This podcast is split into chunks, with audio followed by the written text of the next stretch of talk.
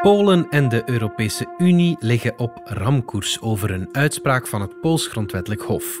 Het lijkt misschien een technisch, juridisch conflict, maar het raakt en vreet aan de essentie van de EU. Dus houdt iedereen de adem in over hoe dit afloopt. Wat bezielt Polen en hoe kan Europa reageren? Het is dinsdag 19 oktober. Ik ben Alexander Lippenveld en dit is vandaag de dagelijkse podcast van de Standaard.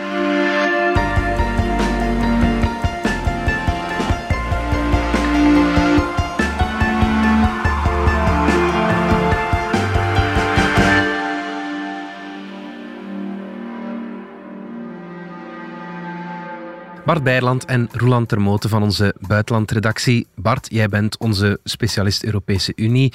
Roland, jij volgt Polen en Oost-Europa al een hele tijd. Even voor de zekerheid, jullie hebben toch nog geen ruzie, hè? Mm, ja. Ik vind Roland nog altijd een fijne collega. Ik ook. Oké, maar het was toch aarzelend. maar bon, laten we laat ons beginnen met de essentie van de zaak. Het uh, Constitutioneel Hof van Polen heeft, na een juridische vraag van de Poolse premier, Europa ferm tegen de schenen geschopt. Bart, leg eens uit. Het Grondwettelijk Hof heeft eigenlijk beslist dat bepaalde artikelen van de Europese verdragen hm. niet voorgaan op de Poolse grondwet. Oké. Met andere woorden, een van de basisprincipes van de Europese constructie, dat is dus de primiteit van het Europees recht boven het nationaal recht, ja. Die vervalt dus volgens Pools grondwettelijk hof in zaken justitie. Oké, dat heeft natuurlijk grote consequenties. Was er een concrete aanleiding waarom dat grondwettelijk hof zich daarover moest uitspreken? De concrete aanleiding is natuurlijk de vraag van de Poolse premier. Mhm om zich daarover uit te spreken. Dat is nog nooit gebeurd. Want dat, dat de premier eigenlijk vraagt van haal hier een sokkel van de Europese Unie onderuit. Waarom vraagt hij dat? De Poolse regering die hij leidt is eigenlijk bezig met wat zij noemen een, een hervorming van de Poolse justitie om die te zuiveren van de voormalige communisten. Mhm. Namelijk de voormalige regeringen die volgens hem dan alles volgesteld hebben met linkse rechters. Ja. Volgens de Europese Unie, volgens de Commissie en ook volgens het Europees Hof van Justitie gaat het niet om een hervorming van, van de Poolse justitie, maar om een uitholling van de rechtsstaat. Mhm. Met andere woorden, die Europese instellingen blokkeren eigenlijk, of werken eigenlijk zijn pogingen tegen. Ja. En dat is natuurlijk niet naar de zin van Morawiecki, die dus dan naar dat het is Europees de premier, Hof... Ja, ja, dat is de premier die naar het grondwettelijk hof van Polen is gestapt om te zeggen van kijk, blokkeer dit, zodanig dat commissie en het Europees Hof van Justitie zich daar niet meer mee kunnen moeien. Mhm. Bovendien zijn er dus nog altijd rechters in Polen die wel de Europese regels volgen, die zich niet laten doen, die zich niet laten beïnvloeden. Mhm. Is hard tegen hard, dat, uh, daar lijkt het wel op. Het is hard tegen hard, ja, dat kun je wel zeggen. Ja. Het draait eigenlijk rond, die, rond de tuchtkamer. Leg eens uit. Dat is een van de vele struikelblokken en, en discussiepunten tussen de twee. Dus die tuchtkamer is opgericht door de Poolse regering Mhm. om kritische rechters uit hun ambt te ontzetten, salaris af te nemen en soms zelfs, uh, in extreme gevallen, in de gevangenis te draaien. Mhm. En het Europees Hof van Justitie heeft eerder dit jaar beslist dat dit eigenlijk ongrondwettelijk is. Mhm. Dat is niet onlogisch dat ze dat beslissen. Vanuit hè? ons standpunt uh, lijkt dat uh, niet onlogisch. Bovendien, die tuchtkamer is ook volgesteld met rechters die dus trouw zijn aan de regering. Hè. Mhm. Dus je ziet eigenlijk, die, die traditionele trias politica hè, van de scheiding der machten is dus compleet uitgehold. Dat is iets wat we hier in Europa niet gewoon zijn, zo'n uh, zo'n toestanden. Nee, het is... Ja, Polen is, is, een extreem gepolariseerd land natuurlijk. Het is altijd zo geweest dat zelfs ook de rechtspraak daar gepolariseerd en gepolitiseerd was. In Polen laten we zeggen dat, dat rechters uh, soms minder terughoudend zijn om een politieke mening te laten blijken, maar ze werden wel benoemd door opeenvolgende regeringen. Ja. Uh, de innovatie van de huidige regering van PiS bestaat er eigenlijk in uh, dat ze zegt winner takes all. Mm. dit grondwettelijk hof is van ons ook als rechters daarvan zelf aan cours de route bepaald hebben dat dat op ongrondwettelijke manier gebeurd is, dat er mensen op ongrondwettelijke manier benoemd zijn, ook als het uh, Europees Hof voor de Rechten van de Mens dat gezegd heeft. Dat stoort hen, uh, hen, hen niet zo, want uh, ja, een, een, grondwettelijk hof dat met recht en reden kan spreken, is een grondwettelijk hof dat volgens hen de wil van ja, de Poolse bevolking en zij zijn dan de stem van de Poolse bevolking vertegenwoordigd. Ja, oké. Hoe verdedigt Polen uh, die uitspraak van dat grondwettelijk hof? De Poolse regering zegt eigenlijk dat het Europees Hof van Justitie zich alleen mag uitspreken over bevoegdheden die exclusief toegewezen zijn aan de Europese Unie. Mhm. Dus daarover gaat de discussie gaan. Kan het Europees Hof of de Commissie zich uitspreken over uh, de, de, de, de, justitie in een, in een bepaald land? Zij zeggen dat is niet zo. Dat mhm. raakt onze soevereiniteit. Dat is onze soevereine beslissing. Uh, Europees Hof van Justitie en eerder de Europese Commissie, die dan naar het Hof stappen, die zeggen dat klopt niet. Ja, oké. Verrast de uitspraak jullie? Ja, ja en nee. In die zin dat het uh, toch echt wel een schok is. En ook een van die dingen waarvan mensen vaak gezegd hebben. Uh, vroeg of laat zal dit gebeuren als we verder gaan uh, op het ingeslagen pad. En andere mensen zeiden ja, maar nee, er zal altijd een stap teruggenomen worden op tijd. Mm -hmm. nu lijkt het erop dat er geen stap teruggenomen wordt. Mm -hmm. En ja, het is illustratief ook voor de verbetenheid van, van, van de Poolse regering dat ze hiermee wil verder gaan. En het Poolse ja, een, het nieuwe deel van het Poolse juridische establishment. Europees commissaris Didier Reinders die toonde zich erg bezorgd. Uh, we are concerned about the situation. Our position is very clear about the primacy of the EU law. We have consistently recalled a number of fundamental principles of EU law.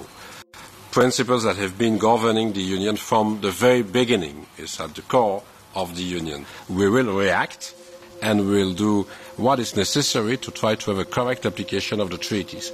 And so that's the main goal that we have.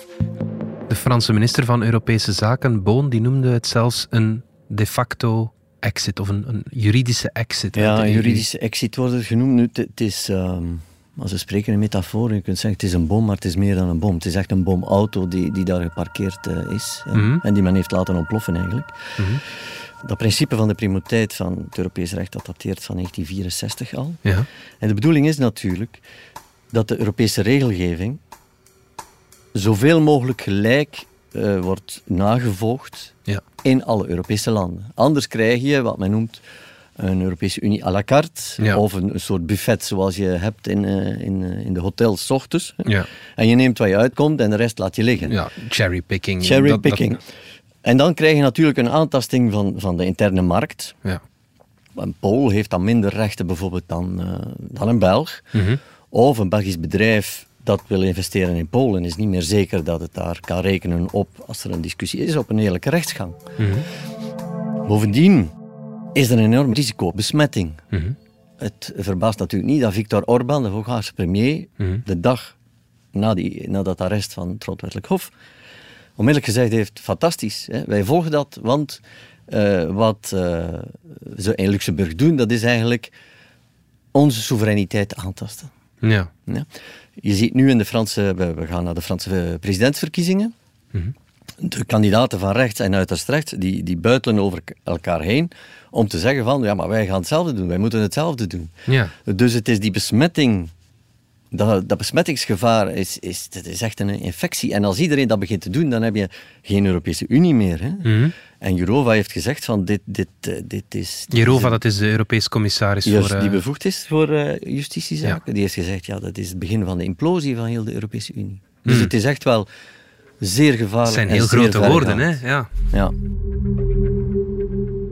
In Duitsland heeft het Grondwettelijk Hof op 5 mei 2020 beslist dat het aankoopprogramma van obligaties door de Europese Centrale Bank mogelijk onwettig is. Volgens de Duitse wetgeving hebben die Duitsers, die toch als ja, pro-Europees bekend staan, daar niet min of meer hetzelfde gedaan? Ja en nee. Het groot verschil is, in Polen komt dus de vraag van de premier, van de mhm. regering, die dus nog eens aan een eh, benoemd, zelfbenoemd grondwettelijk hof vraagt van vernietig dat hier eens. Mm. Het, het uh, Karlsruhe, zoals men het Duitse grondwettelijk hof noemt, mm heeft zich uitgesproken op vraag van burgers. Ja. Hm? Die zeggen, kijk, bekijk dat eens. Toch was de commissie daar helemaal niet gelukkig mee, mm omdat dus het Europees Hof van Justitie had gezegd dat opkoopprogramma, dat klopt. Mhm. Dus in principe moest Karlsruhe zich daar niet meer over buigen, mhm. zegt de commissie. En die commissie is dan wees direct op het gevaar van de president. Mm van, van precies zoals je kunt een besmettingsgevaar krijgen. Dat was eigenlijk, het, zou je kunnen zeggen, het eerste zaadje. Hè? Mhm. Dat was een, een zeer gevaarlijk president. Ja. En die zijn naar, wat, wat je dan moet doen, naar het Europees Hof van Justitie weer gestapt. Ja, ja, ja. En een inbreukprocedure gestart tegen Duitsland. Ja. Dat is in juni gebeurd. Het probleem is, dat soort dingen, dat neemt zijn tijd natuurlijk. Mhm. Hè? Eh, dus dat, dat hangt. Ja. Het is opvallend dat dat president in Duitsland eh, start, vind ik. Dat vinden de Polen natuurlijk fantastisch. Ja. Want zeker voor het rechtsconservatieve deel van Polen is Duitsland nog gewoon een boeman. Ja. En vergelijkingen die daar getrokken worden zijn gewoon ouderwetse vergelijkingen. Eh, dan kennen ze niet de Duitsland zoals wij het kennen, van Mhm. de ICE's en eh, Angela Merkel. Ja. Dan is het echt gewoon het Duitsland dat hen binnengevallen is. en dan worden ook CDU-politici af en toe nog met nazi's vergeleken. Ja. En daarom eh, is het zo smakelijk dat ze er dan een eh, Duitse analogie kunnen bijhalen. De vraag is natuurlijk, ja, zoals Bart al zei, of dat die analogie spoort. eh, in de zin dat wat Polen willen is veel wijdverbreider. Het gaat over een hele justitiesysteem. Het gaat om de basis van de EU zelfs. Ja. Voilà, het gaat om de basis van de EU. Ehm, en het Duitse grondwettelijke hof is niet het Poolse grondwettelijke Nee, hof. Het Poolse grondwettelijk hof en eigenlijk bij uitbreiding alle hoogste organen van de justitie zijn extreem gepolitiseerd in Polen. We gaan er even tussenuit. Ik maak graag even plaats voor onze podcastreeks De schaduw van Dutroux. Het toont de deur met een zekere trots. Je moet naar links draaien, voor zover mogelijk in die krappe ruimte, om een met staal beklede deur te zien die niet op slot kan. Daarachter bevindt zich een bedframe van houten latten en een matras dat van boven totaal vergaan is. Het geheel vormt een soort grafkelder van 99 centimeter breed en 3,34 meter lang. In de podcastreeks De schaduw van Dutroux onderzoeken we wat de zaak Dutroux betekend heeft voor België. Wat blijft er vandaag nog over van dit nationaal trauma? En waarom raakt de zaak aan zoveel Belgische pijnpunten? U vindt de reeks in de podcast-app van De Standaard.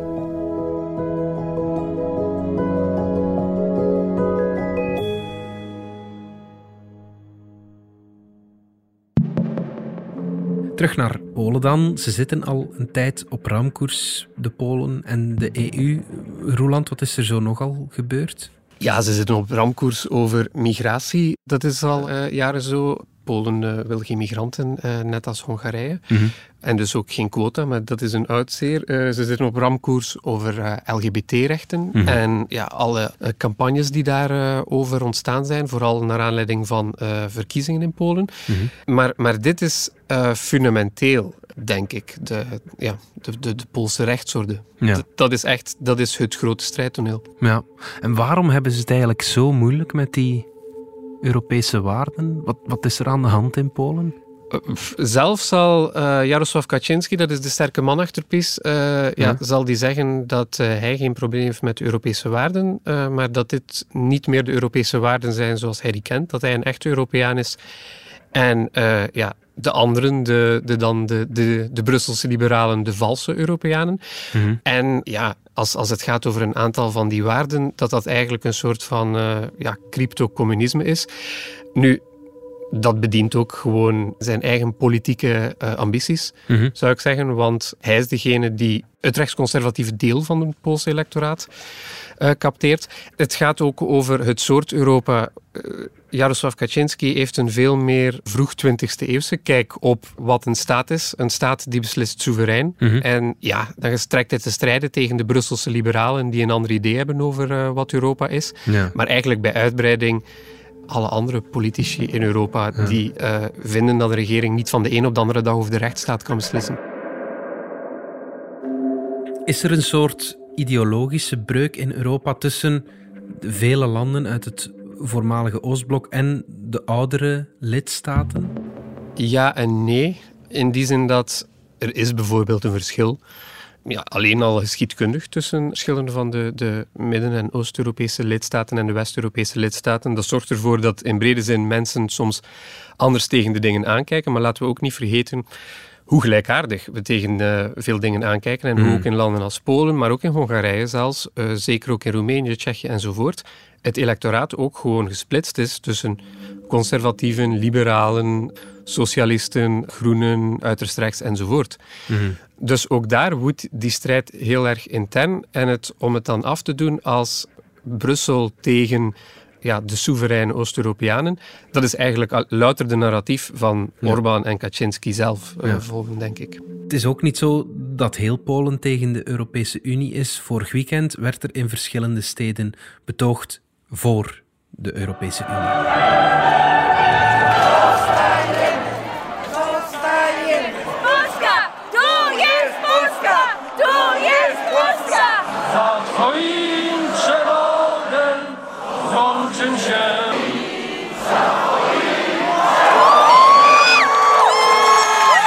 Als je kijkt naar de Polen die zeggen dat ze bij de Europese Unie willen blijven, dan kom je in peilingen vaak tegen de 80% aan.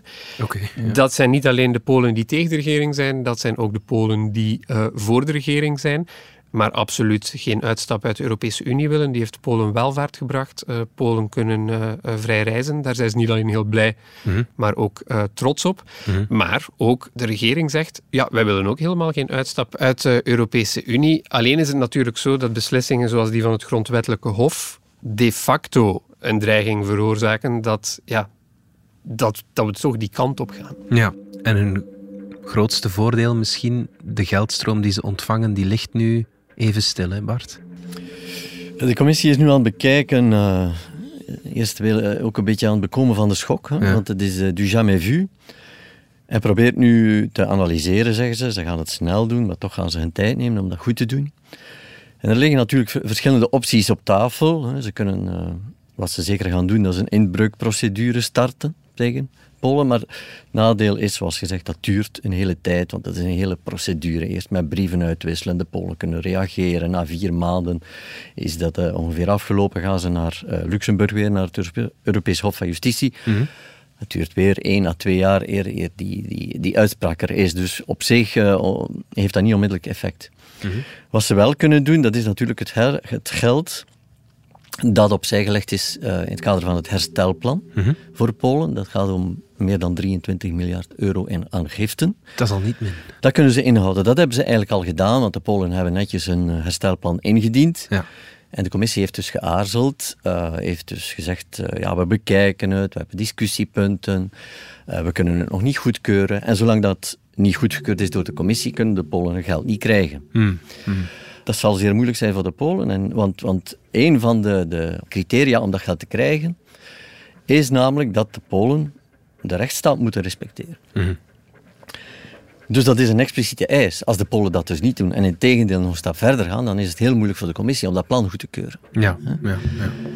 Je hebt dan nog een stap verder, dat is het nieuwe rechtsstaatmechanisme. Dat is eind vorig jaar na heel veel discussie uh, ingevoerd. En dat wil zeggen dat ook uh, de commissie geld uit de normale begroting, regionale fondsen, landbouwfondsen, kan inhouden als dat dus risico's inhoudt dat dat geld misbruikt wordt. Ja. En ook daar kan dus de commissie dan zeggen, we gaan dat inhouden. Dat is voor de komende zeven jaar is dat meer dan 100 miljard euro. Dat is mhm. dus massaal veel geld, dat zijn enorme hefbomen. Anderzijds is het ook een gevaarlijk en tweesnijdend zwaard.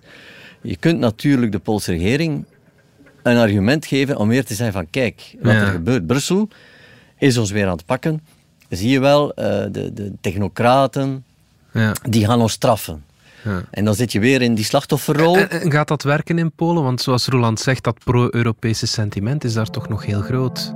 Wel, enerzijds is dat de Brusselse logica, die, die natuurlijk ook gehanteerd is tegen het Hongarije van Viktor Orbán, waar men zei, ja, maar als je die mensen uh, schoffeert door fondsen te trekken, dan zal de bevolking zich tegen Europa keren uh, en niet tegen Orbán. Ofwel zeg je, het gaat over de rechtsstaat, dus moet je iets doen tegen de rechtsstaat, doe dan wat je moet doen tegen de rechtsstaat, ongeacht wat uh, de Hongaar of Pool op straat daarvan zal denken. Want mm. uh, het is niet aan de Europese Commissie om politiek te bedrijven. En dat is ook zo in Polen. Vraag is dus ook, wat gaat de Pool met de pet hiervan denken? De staatstelevisie in Polen is, ik, ik wik mijn woorden, pure propaganda. Daar mm. kom je alleen maar te horen dat de regering weer iets fantastisch heeft gedaan en de oppositie weer iets gruwelijks heeft gedaan. Anderzijds, die oppositie die bestaat uit heel uh, pro-Europese Polen, die het zelfs mooi zouden vinden als uh, PiS uh, straks eens bestraft wordt door fondsen in te trekken. Dat zou veel mensen pijn doen. Hmm. En die mensen zitten dan vaak langs de andere kant, de pro-regeringskant, of die zitten ergens in het midden. De vraag hoe dat dan valt en wie ze dan de schuld geven, hangt heel erg af van het Poolse politieke toneel. Kunnen de politici in Polen uh, hun kiezers overtuigen dat het de regering is die uit de bocht is gegaan? Of is het de regering die hun kiezers overtuigt, of het brede electoraat overtuigt, dat het weer al een strafexpeditie van de Europese Unie is? Maar dat hangt af van ja, hoe goed als iemand als de nieuwe oppositieleider en ook de oude leider uh, van Polen, Donald Tusk, uh, het aanpakt. Mm -hmm, mm -hmm. Hoe gaat het aflopen, denken jullie? Het orakel van Delphi ligt in Griekenland. Maar uh, zeker is dat de commissie dit niet blauw-blauw kan laten mm. en uh, actie zal ondernemen. Inbreukprocedure is vrijwel zeker. Volgens mij kunnen ze ook moeilijk anders dan ook dat Europees geld uit dat herstelfonds zeker niet laten vloeien naar Polen. Bijvoorbeeld de Nederlandse minister-president Rutte staat onder heel zware druk van het Nederlandse parlement om dat niet te doen. Mm. En Rutte heeft expliciet gezegd: uh, kijk, er vertrekt geen euro uit dat herstelfonds naar Polen, zolang dit niet rechtgetrokken is. Dus we gaan naar een, uh, een, een, een, clashje, denk ik. Ja, ja oké. Okay. Goed. Roland Termoten, Bart Bijland, dank jullie wel. Graag gedaan. Dit was vandaag de dagelijkse podcast van De Standaard. Bedankt voor het luisteren. Ken je trouwens DS Podcast al, de podcast-app van De Standaard? Daar luister je niet alleen naar onze journalistieke reeksen, je krijgt ook elke week een eigenhandige selectie van de beste nieuwe podcasts op de markt. Alle credits van de podcast die je net hoorde vind je op standaard.be-podcast. Reageren kan via podcast.standaard.be. Morgen zijn we opnieuw.